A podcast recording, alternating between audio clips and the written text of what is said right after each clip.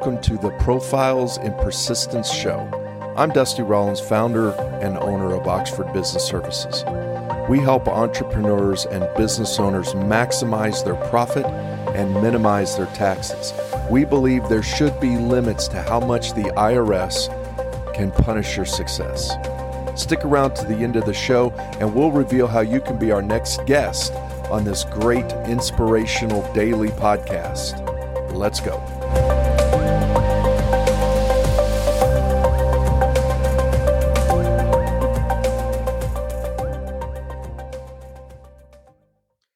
Everyone. This is Tom Fox back for another episode. And today I have with me Paul Claxton. Paul has a really interesting and unique background that, frankly, I learned a lot about in researching for this podcast. And I'm very excited to be able to visit with him. So, Paul, first of all, welcome and thank you so much for taking the time to visit with me today. Thank you for having me on the show, Tom. Paul, could you tell us a little bit about your professional background? Uh, uh, my professional background started uh, about 20 years ago when I joined the Marine Corps. Um, during my time in the Marine Corps, I got uh, a chance uh, to kind of try my hand at, um, you know, working in in different uh, environments, geographies, in a number of areas. from you know, in terms of you know leading leading missions um, in combat environments. I ran a command operations center. Um, and uh, I also ran um, remedial physical fitness training platoons for the for the Marine Corps. Uh, so I got to do a number of different things there um, that really kind of helped broaden um, my you know perspective in, in terms of um, you know leadership and um, running teams, managing teams, managing processes. And um, when I left the Marine Corps in 2010, I kind of took all that experience and I built it into um, you know kind of scaling kind of uh, um, progressing myself through the different realms of of corporate working for large companies fortune 500 as well as boutique firms. Uh, and then the last four years i've taken all of that experience and my, my experiences from corporate and the military and i built that and packaged it in uh, to running my, my business operations. So i've been an entrepreneur for the last four years now and um, it's it's been uh, many ups and downs, many learning experiences, but it, has been a good ride, and so looking forward to uh, what the future brings. So, Paul, one of the things that fascinated me about uh, you and your background was that now you really advocate uh, operational leadership, and uh, you talked about operational areas of a business. And while many people talk about maybe tone at the top or setting the right tone of a leader or other things. You talk about operational leadership, and I was wondering what started you on that particular part of the leadership journey. So, uh, you know, it, operational leadership. Um, you know, I I, I learn kind of uh, from my experiences, but I've also learned from um, you know good and bad leaders both alike. Um, and then I've also had kind of more structured learning experiences, right? Like going to college and uh, what I would call more formalized uh, learning environments. But it's really the experiences that has uh, allowed me to, to really apply all that and taking bits and pieces, both from good and bad leaders, and learning how to kind of apply that to an initiative or an operation. Um, you know, essentially every, uh, you know, everything that we do in business is it's, it's basically an operation in, in one sense or another. I think in business, we might refer to it more so as uh, projects, right? So you get the term project management. Um, but in the Marine Corps, you know, we refer, it's just a matter of terminology. We refer to it more as a mission or completing the mission. And so I've taken all of that and, and, and uh, kind of replicate it and replicated that and reformed it into my own time and time again. I'm constantly fine tuning and I'm building that into my own businesses for how I can go out and achieve success um, or you know build a new product or uh, launch a new idea or, or product into the market and put teams together to, to go out and achieve uh, goals that, that we set out for. So that's that's kind of um, you know how i look at operations um, at, at a broad level, I guess, in terms of my experience.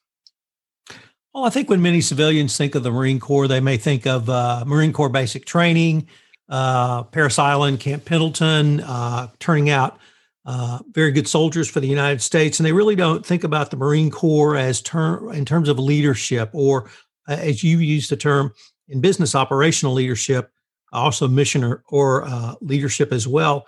What what did you really learn in the Marine Corps uh, that's informed your views on leadership? You've touched on that a little bit. I was wondering if you might explain that a little bit more. So, you know, I, I think I think that there there are stigmas uh, kind of associated with the military um, you know, and we look at the military as kind of like this machine, right, that goes out and, you know, they they go out and they, uh, you know, they they invade countries or they conduct missions and uh, war zones and and so forth.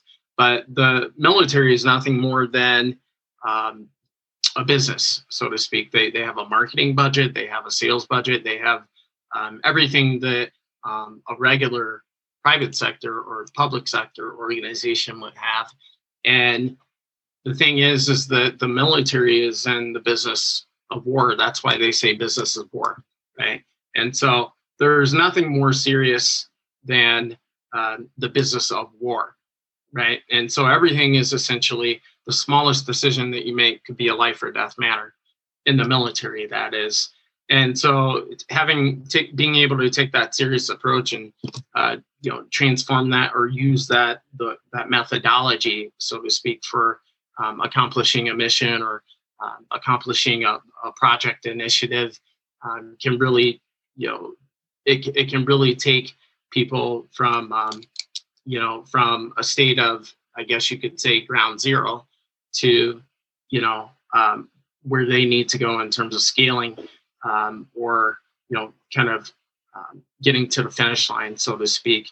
Um, so I would look at it in terms of in terms of leadership, um, you know, accountability, responsibility, um, you know, are big factors when it comes to corporate leadership. So, um, you know, many of the things that, that we experience in the Marine Corps um, or in the military in general that that people experience can be replicate it into uh, the private sector as well.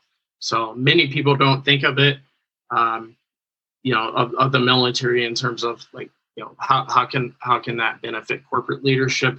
Um, but that's that's one that's kind of been one of my major goals is to kind of transform that and educate people on you know what is leadership really all about and we, we kind of overcomplicate it um, it, but it's really not more complicated than just taking responsibility and, and, having accountability for for one's actions. I really like your use of the word accountability because to me, uh, accountability means not only uh, taking responsibility for your actions, but taking responsibility yep. for those around you, and that they're Correct. accountable back to you. Is that a part of the Marine Corps tradition as well? It really is, and and we look at things. We we look at um, things like you know everyone's a leader in the Marine Corps um, you know, from the top, from the private all the way up to the general.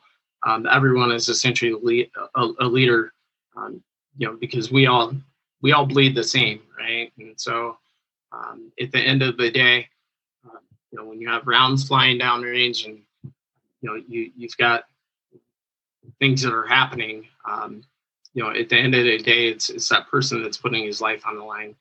Um, there's the true test that that's kind of the ultimate test of a leader is what do you do for your people right? And so that's that's why they they talk about servant leadership. Um, it's all about what you do for the people and um, you know there there is no greater sacrifice than you know putting one's life on the line. But it's it's not that in business we're necessarily putting our lives on the line. That's not the case um, typically. But if we take that approach and, and that, that mindset into you know just what we do in business day to day um, then you know it can really it can really um, kind of build that that authenticity that you need um, that allows people to follow you um, that empathetic leadership style that allows people to follow you and trust you um, and empower them to be able to do their jobs to really build great teams and great organizations well if i could change the focus just a little bit to uh, your book called building the nucleus and you have uh, said of your book, uh, this book is about getting through tough times. And frankly, I can't think of a tougher year at least here for most of the United States. And uh, so I wondering if you could tell us a little bit about this and start off with why did you write this book? So I, I feel like, you know, I've had a lot of experiences uh, throughout my life, even outside of the Marine Corps, prior to the Marine Corps, um, you know, just broken household, um, you know, losing my mom at, at, the young age of 14 and just having many experiences at, at a young age um, that have kind of um, it's it's kind of my, my life has been been very unique right? And so um, you know when i joined the marine corps at 18 that continued.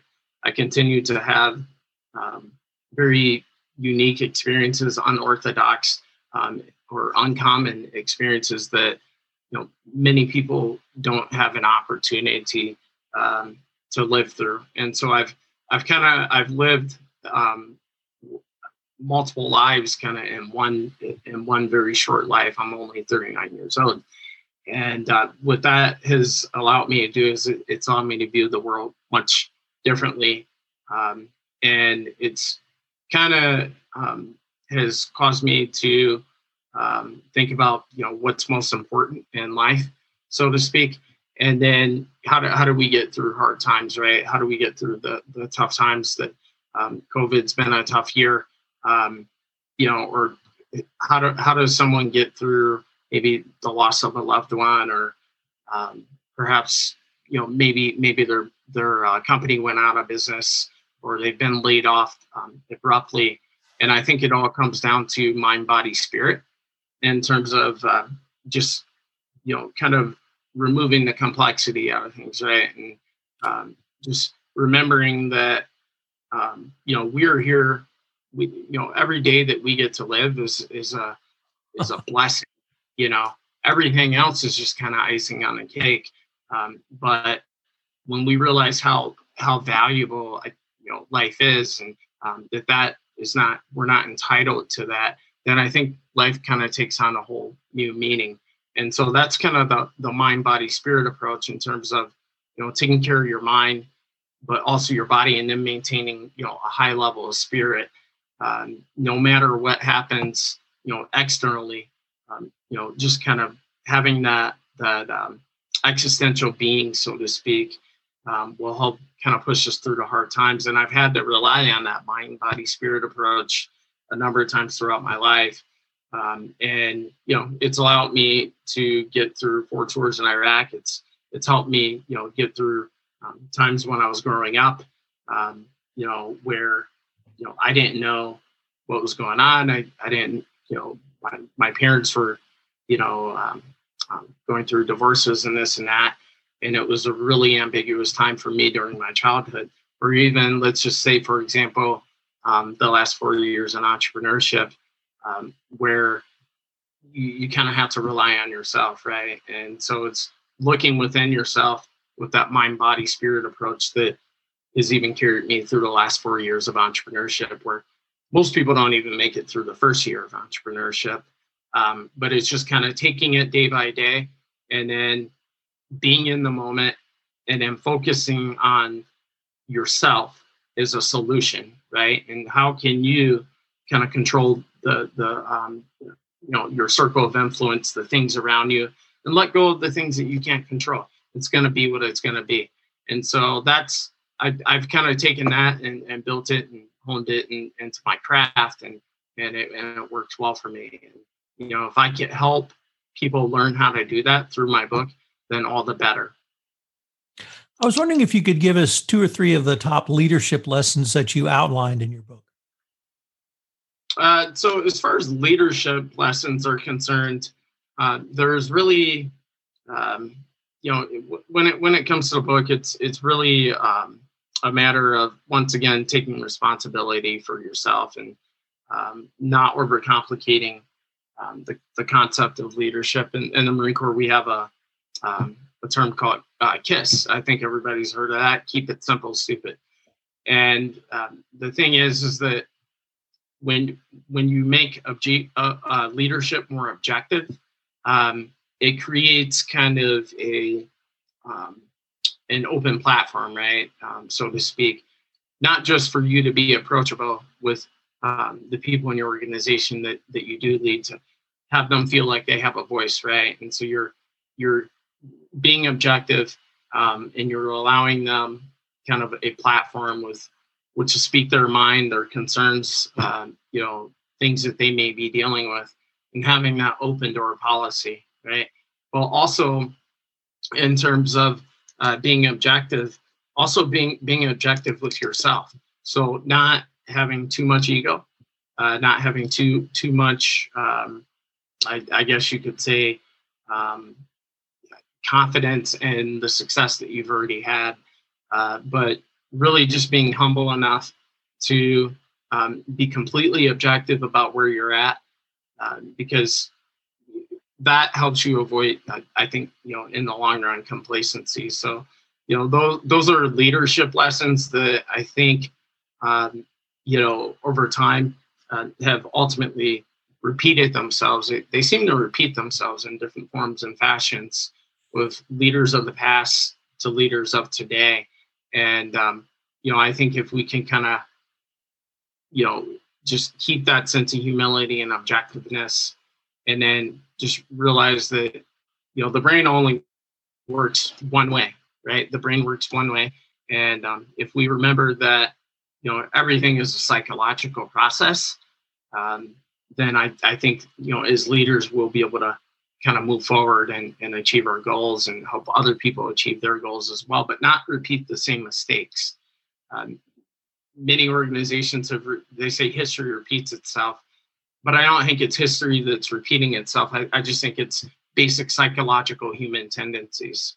So instead of learning from lessons in the past, if we can more so just kind of focus on the human psyche, uh, I think we can start to predict, um, you know, where we might uh, be headed potentially to disaster or uh, potentially prone to, to repeating some of the same mistakes. I think we can avoid that as leaders and you know um, leading our organizations as well. One of the things that I'm asked about quite often, uh, you've touched on a couple of times, uh, and it, it really revolves around operational leadership, but not literally at the top, but sort of at middle management. So I speak with a lot of corporations where they say, yeah, we have great tone at the top, but how do we translate that into uh, middle management so that the lower ranks, the lower folks at the end of the totem pole, really uh, understand what uh, the tone is, but also they're able to fully implement uh, what the business objective is. Does do these lessons really help middle management as well, or does your experience in the Marine Corps really help you uh, uh, to work with corporations for that purpose? Well, once again, I, I mean, it goes back to the, the fact that everybody is a leader. I always gave the analogy if if you had a uh, let's say a, a, company of 10,000 people, um, they're sitting in an auditorium um, and they have a keynote speaker come in.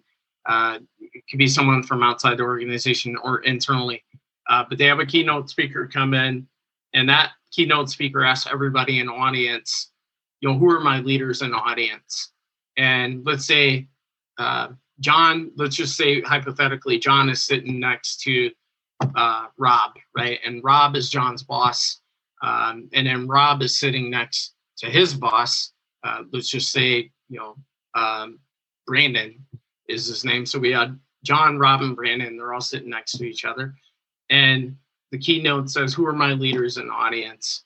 Well, John John is afraid to uh, raise his hand because there's that saying that goes, don't outshine your boss or don't outwork your boss or don't overstep your boundary or your role, right? And so he doesn't he doesn't raise his hand. He may have great ideas that potentially lead that organization, um, you know, to the top of the market, or uh, you know, he may have a great idea for a new product that can make the organization a lot of money or save a lot of lives, whatever that may be.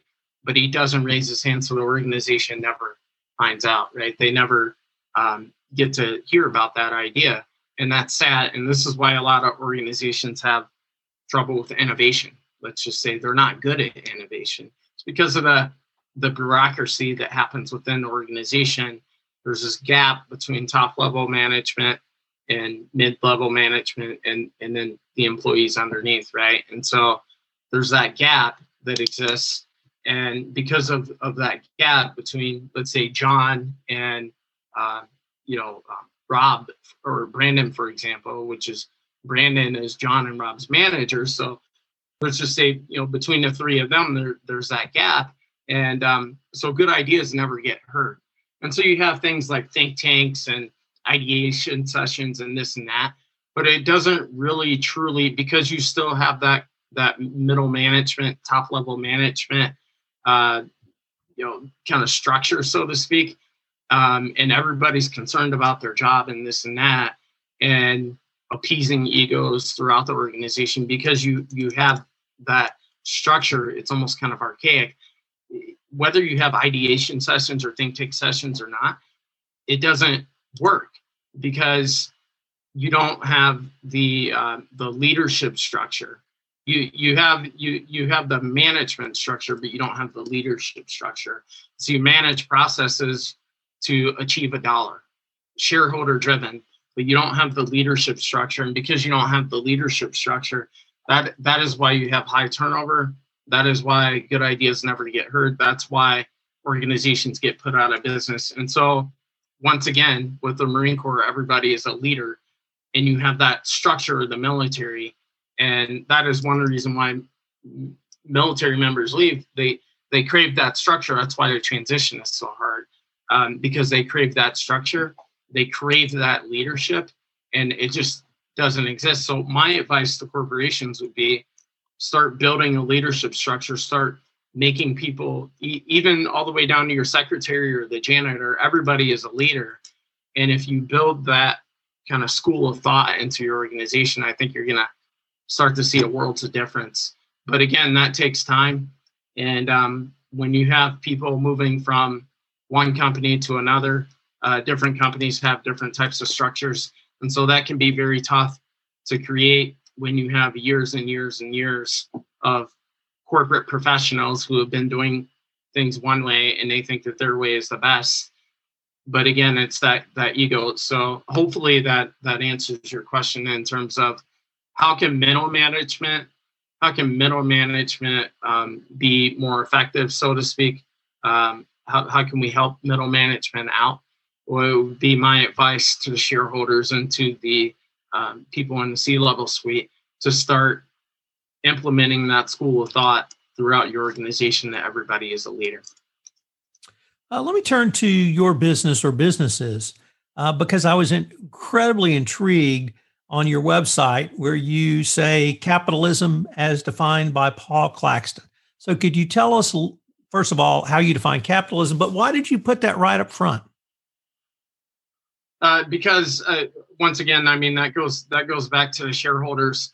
I'm going to give you an example. Jeff Bezos, um, during his first, I, I, think it was like around like the first seven to ten years uh, um, of his company, like they, he was losing money and he said, you know, we can lose money and be more competitive because it, if we go lean, then we can operate more efficient or we can operate um, uh, more competitively than um, other organizations um, you know, that we're competing against who, who can't afford to lose money. But if we go in it with the concept of like, look, we can afford, we're, we're going to go lean, we're going to lose money. That's, that's the way it is um, and we're still going to operate.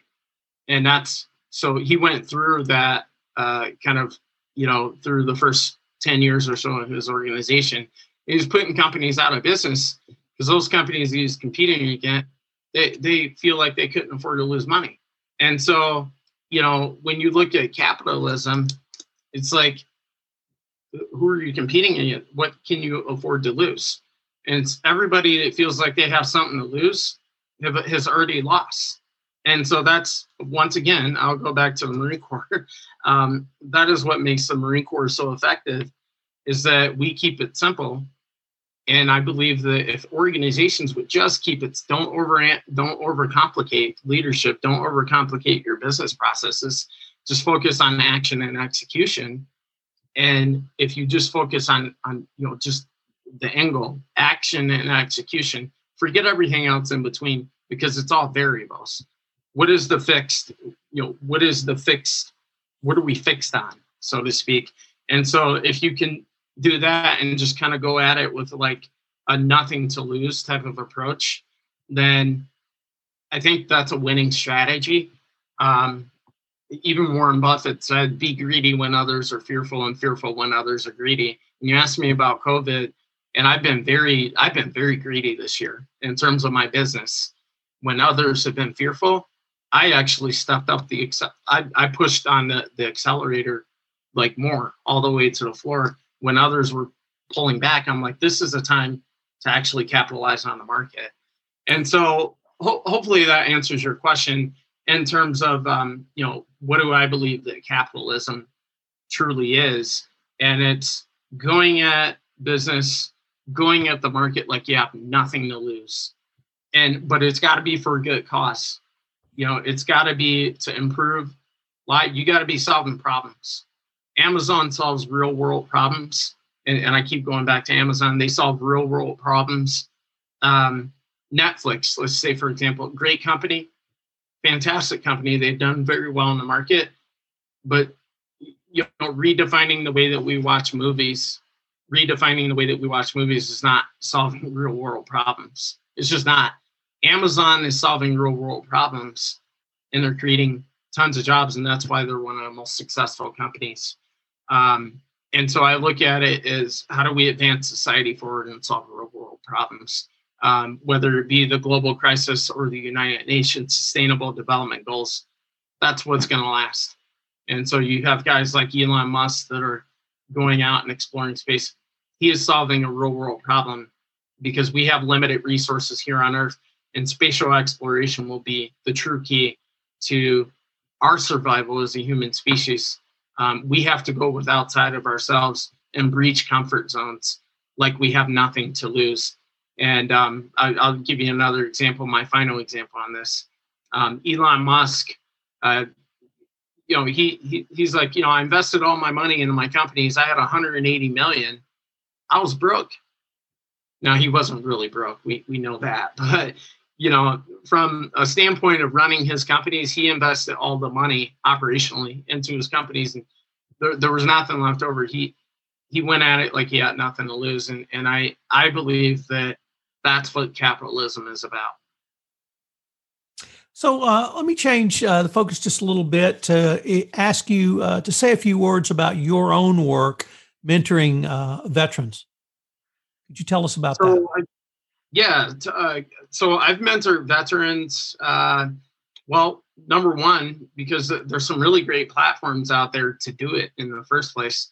But um, I, I didn't have a lot of, I didn't have people available um, for the most part um, to mentor me. Um, you know, 90% of my uh, learning has, has been going through the hard knocks. And, um, you know, I've, I've got a, uh, like two or three members um, that have been there, but, you know, from time to time when I need them.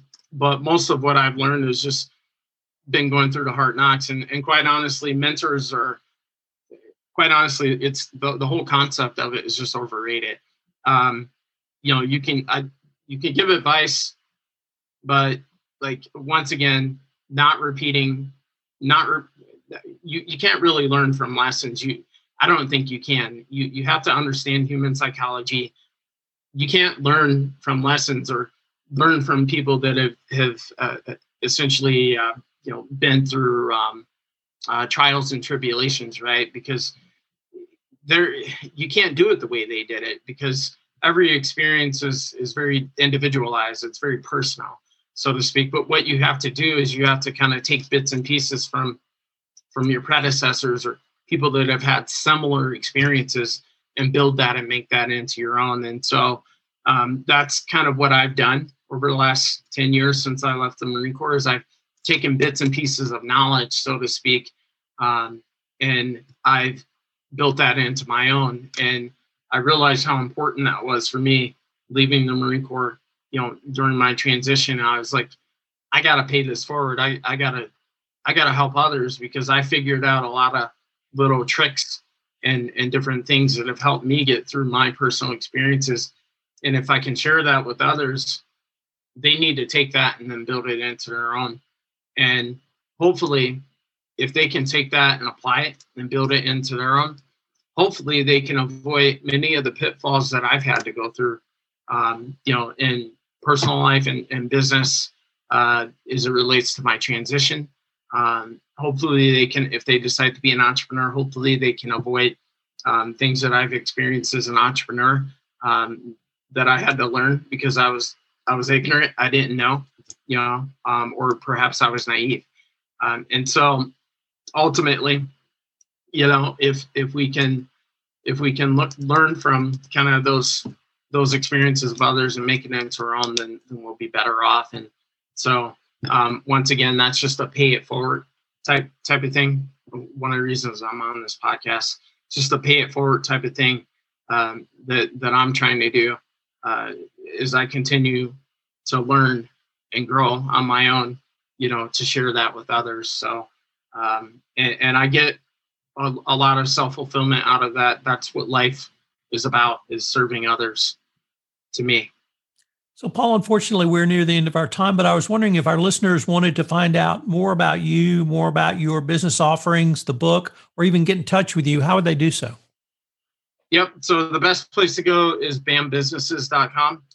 Um, and if you go in the in the header um, section, you can find a um, page on my site that's titled Podcasts and Conferences. Um, that's the best place to go if you want to listen to other um, speaking engagements, editorials I've been in. Um, otherwise, if, if you want to learn anything else about me, you know, there's there's a, a quote section on my website, and then there's a, a biography section, a CV section, as well as a, a place to recruit me for other advisory or um, business engagements and speaking engagements. Well, Paul, I wanted to thank you for taking the time to visit with me. This has been just a, a great uh, uh, interview. And uh, for the listeners out there, uh, I know Paul is uh, ready, willing, and able to visit with you. So go to his website today uh, and schedule a time to visit with him. Paul, I look forward to continuing the conversation. Yep. Thank you so much for having me.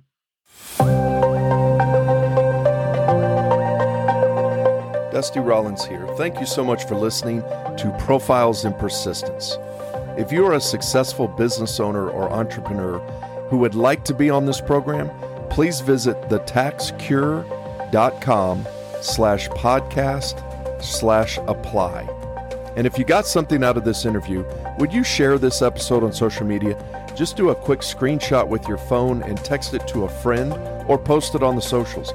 If you know someone that would be a great guest, tag them on social media to let them know about the show and include the hashtag profiles in persistence.